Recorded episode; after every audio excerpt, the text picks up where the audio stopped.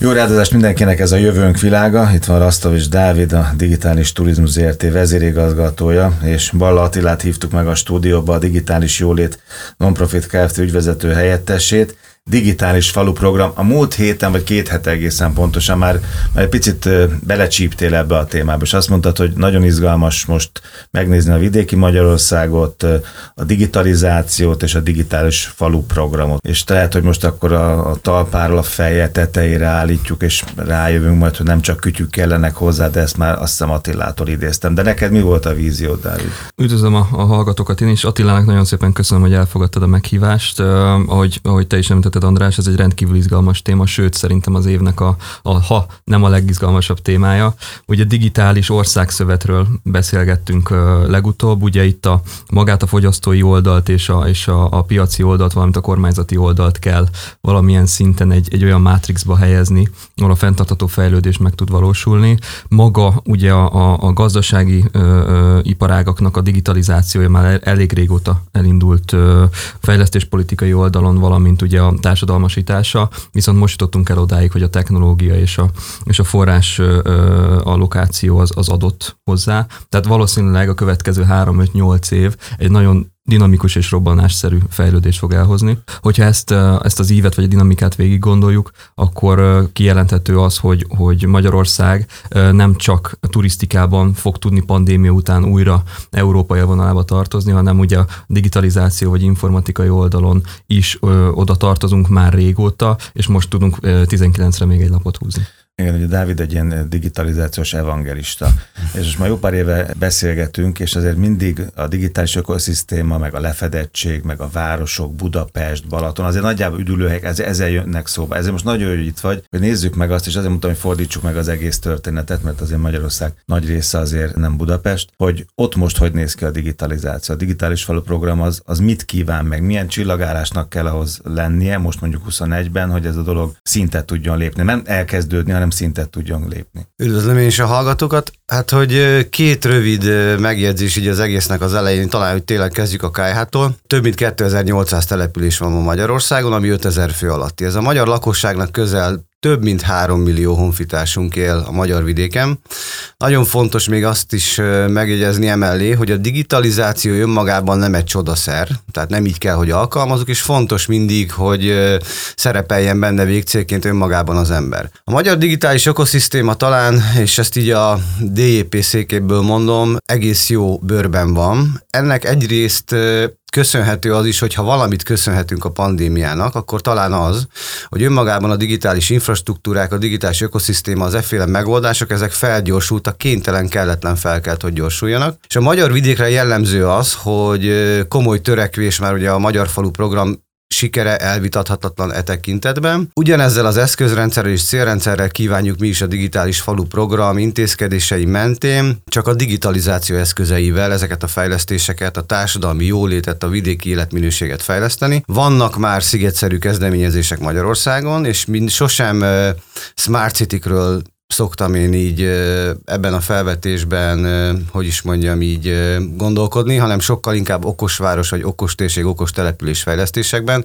Mindig nagyon fontos az, hogy valós igényszintre, valós, valós mm, szükségekre próbáljunk meg ebben a digitalizációs térben, vagy ökoszisztémában válaszokat adni. Ez azért klassz, amit mondasz, mert ö, olvastam egy nagyon jó cikket veled, és ott ezt mondod is, hogy azért van egy komoly konzervativizmus is a, a vidéki Magyarországon, és van, amikor azt mondják talán a helyiek vagy a vezetőik, hogy hát oké, okay, hogy jön digitalizáció, meg ez a sok mindenféle, te kütyűnek mondod, azért használ most ezt a kifejezést, de azért kéne itten csatorna, meg kéne itten járda inkább, tehát nyilván egy ilyen hatás is van, tehát az ember nem megkerülhető egyfelől, a valós igények sem megkerülhetőek, ugyanakkor nagyon jól kell tudni ezt kommunikálni. Igen, hát ugye az alapvető szükségleteinket azt mindig onnan indítjuk, hogy az épített környezetünk, a közvetlen életünknek, a munkakörülményeinknek, a, család, így van, így van, így van, ezeket föl kell építenünk, folyamatosan karban, karban kell tartanunk. Ide tartozik az alapinfrastruktúra, a közműellátottságunk egy, egy vidéki településen, és tényleg maradjunk egy falunál,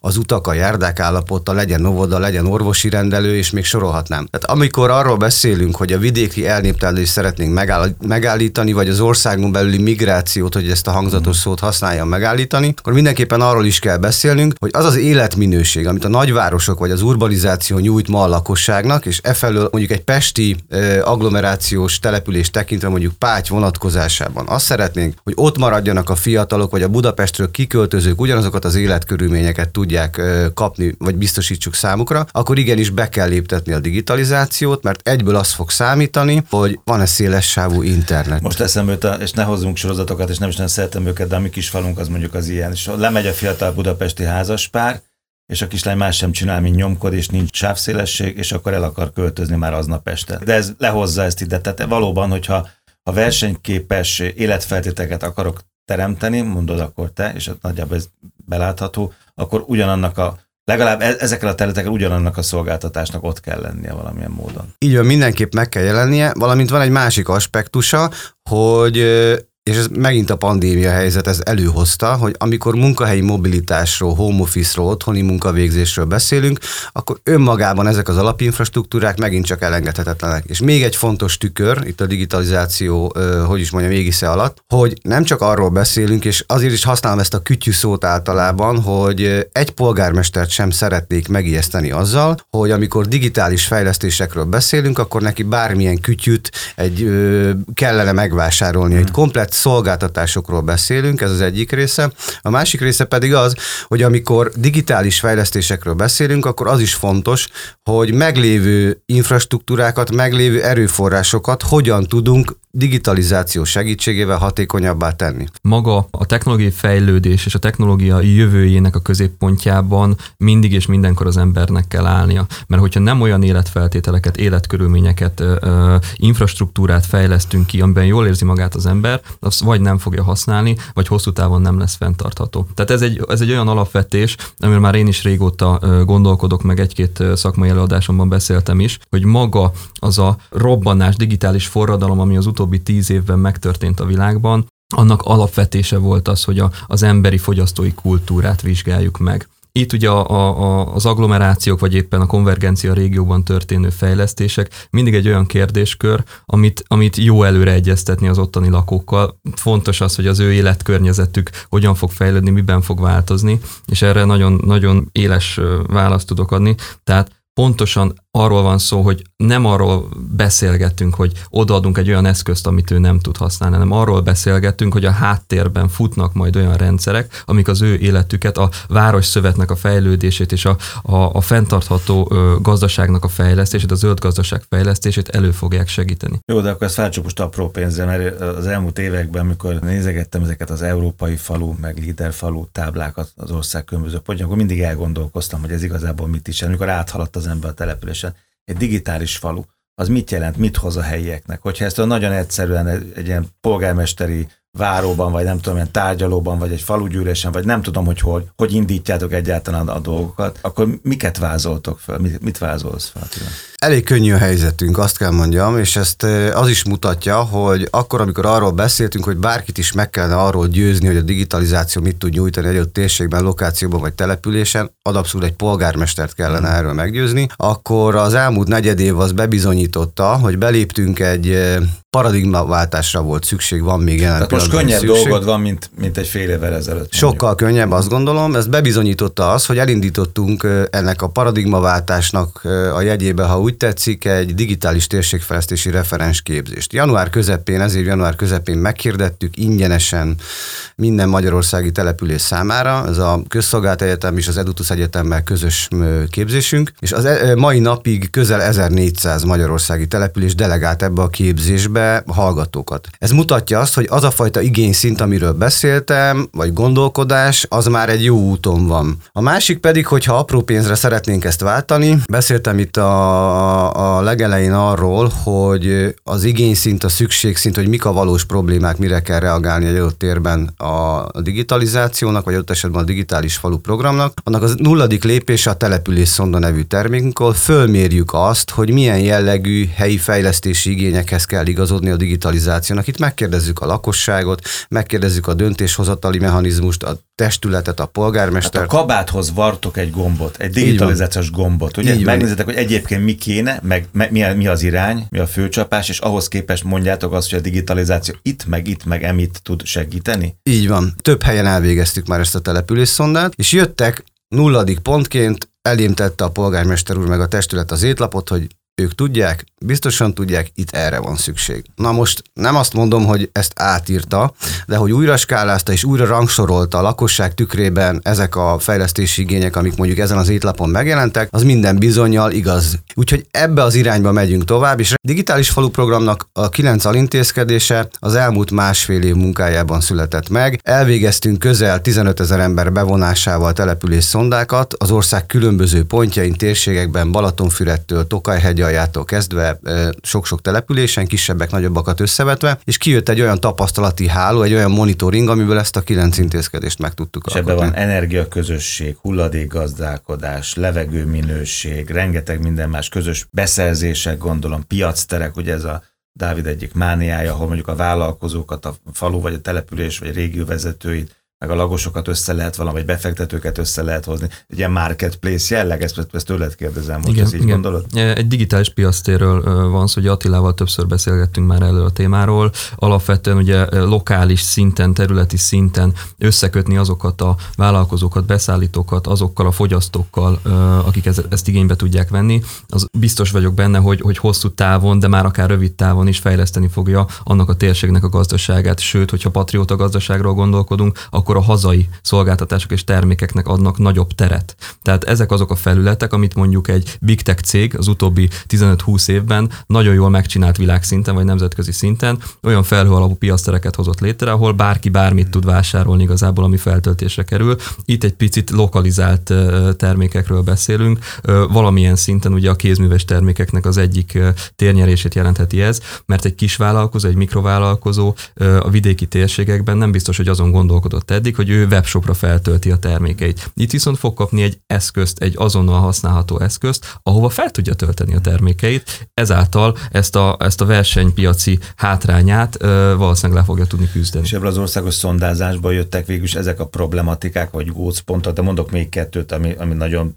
ütős mondjuk, az egyik az a digitális karrierhíd, falusi munkaerőpiaci modul, hát ez, ez a megtartás helyben a lakosságnak, amikor az elején beszélte, vagy a személy és vagyonvédelem, na aztán ez is megint nagyon fontos, tehát ezek kialakultak, és akkor ehhez keresitek mindig azt, hogy a digitalizáció az ott az adott helyszínen mit adhat hozzá, mit tehet hozzá, és annak mi legyen a rendszere, folyamata? Igen, ugye ezek az alapvetések, ezek a, az a kilenc alintézkedés, ez ebből a monitoringból, ebből a probléma térképből állt össze. Ezeket tartjuk jelen pillanatban a legfontosabb intézkedéseknek. Két ütemben fog indulni a digitális falu program, ebből a kilencből csináltunk két nagy halmazt, és az intézkedéseken belül, amit te is említettél, megvannak az alapmódszertanok, az alapeszközigények, az alapeljárás eljárásrendek, szakmai műszaki tartalmi eljárásrendek egy adott településre vonatkozóan, de ezek természetesen átjárhatóak, egymással integritásban álló folyamatokról beszélünk, úgyhogy így fogjuk egymásra építeni őket. Lesz olyan település, akinek a legfontosabb adott lokációban vagy térségben éppen a személyes vagyonvédelem, vagy a, vagy a levegőszennyezettség monitoring rendszernek a kiépítése, amivel egyéb iránt országos lefedettségben gondolkozunk. És hogy vannak a falu gondnokok, úgy lesznek, vagy vannak digitális falu gondnokok is tulajdonképpen az önkéntesekből, a hallgatókból, amiről az imént beszéltél? Összességében ez egy előirányzott cél volt, hogy a végzett hallgatókból, ha ez itt most lehet a reklámhely, akkor április 22-én hivatalosan egy országos hálózatot, egy alumni hálózatot alakítunk ki, akkor fogjuk majd őket egy csapattá, ha lehet ezt mondani, verbuválni, és nulladik lépésként már be is vonjuk őket a digitális falu program végrehajtásában, tehát a település szondák, és ezt megelőzően lesz még egy digitális település indexünk, amelyekkel egyéb, egyébként a, vagy amelyben egyébként a Dávidék kollégákkal is közösen dolgozunk, ahol a települések digitális érettségét szeretnénk majd felbérni. Ez egy önkitöltős kérdőív lesz a települések számára. A vállalkozások azok, akik ilyenkor, amikor egy-egy ilyen régiót célkeresztbe fogtok, akik hamarabb veszik alapot, vagy a faluvezetés, vagy a lakosság mindig más. Mert nyilván a vállalkozók nagyon érzik ezt a dolgot. Most még inkább érzik az elmúllt egy év után a kishelyi vállalkozó, a Dávid az előbb erről beszélgetett, nem mindegy, hogy ki hova viszi, mennyi pénzért a piacra a terméket. Én azt gondolom, hogy e tekintetben viszonylag kiegyensúlyozott a mérleg, tehát a digitalizáció iránt való érdeklődés, és azt, hogy ki milyen formában, milyen eljárásban tudja hasznosítani ezeket a megoldásokat, az majd, hogy nem egyenlő. Nyilvánvalóan egy más aspektusa születik egy helyi vállalkozónál, egy, egy munkáltatónál a, a megoldásokra, meg egy más aspektus születik egy mondjuk egy polgármester fejébe ezekről a döntésekről. Erről azért mind van időt gondolkozni, mikor minden nap jársz föl Szegedről, nem? Ezt mondta Dávid nekem, hogy most is Szegedről jöttél, mondom, ez szép, az összes öjvet ismered már ott az autópálya, mert ezt, ezt a poént előttem már, de azért ezen van, van mit trimolózni. Meg ott látsz olyan településeket az út mellett, amik lehetnek alanyai ennek a programnak. Igen, hát hogyha ha ennyi személyes megjegyzést tehetek, én jó magam egy békési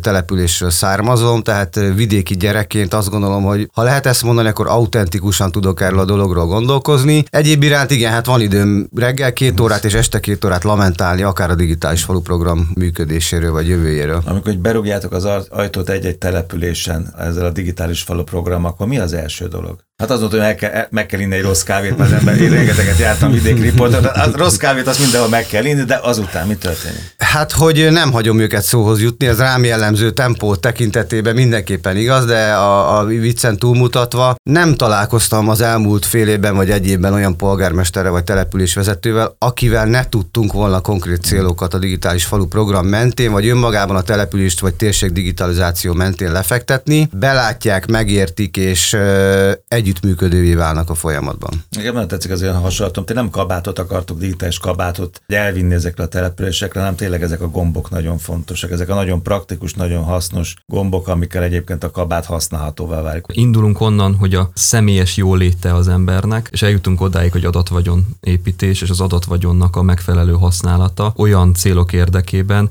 ami országos szinten a társadalmi jólétet tudja segíteni és emelni, valamint ugye a gazdasági integrációt és a gazdasági szektoroknak a, a fejlődését tudja érdemben elősegíteni és mérhetővé tenni. Neked mi a legizgalmasabb ebben az egész digitális falu programban? Az, hogy mindenkinek lehetőséget ad a fejlődésre. Ez nagyon hiányzott, úgy gondolom eddig a világból, hogy a legkisebbek is hozzájuthassanak olyan technológiákhoz és olyan központi rendszerekhez, amivel ők, hogyha motiváltak és van hozzá valamilyen szintű kompetenciájuk, akkor érdemben tudnak egyről a kettő, vagy akár egyről a tízre lépni. Ugye itt a kompetencia egy másik terület, ugye edukációról még nem beszéltünk ilyen szinten, viszont ennek biztos vagyok benne, hogy a következő években kell lenni egy olyan evangelizációs, egy edukációs lábának, hogy azok a vállalkozók, a helyi vállalkozók, akik nem biztos, hogy találkoztak még ezzel, nincsenek meg azok a személyes jellegű digitális kompetenciáik, lehessen számunkra olyan képzéseket tartani, akár online e-learning tanfolyamokat, amivel ők megértik első körben, hogy ez miről is szól, és hogy hogyan tudnak belecsatlakozni dolgozni. Hát ebben majd a referensek meg az önkéntesek tudnak segíteni, csak az április 22 ezt megjegyezzük, jó? Akkor visszatérünk még erre a témára. Szerintem nagyon szépen köszönöm, Balla Attila volt itt a stúdióban, a Digitális Jólét Nonprofit Kft. ügyvezető helyettes, és Rastovics Dávid a Digitális Turizmus ZRT vezérigazgatója. Jövő héten turizmus világa, akkor is találkozunk, majd köszönöm szépen nektek.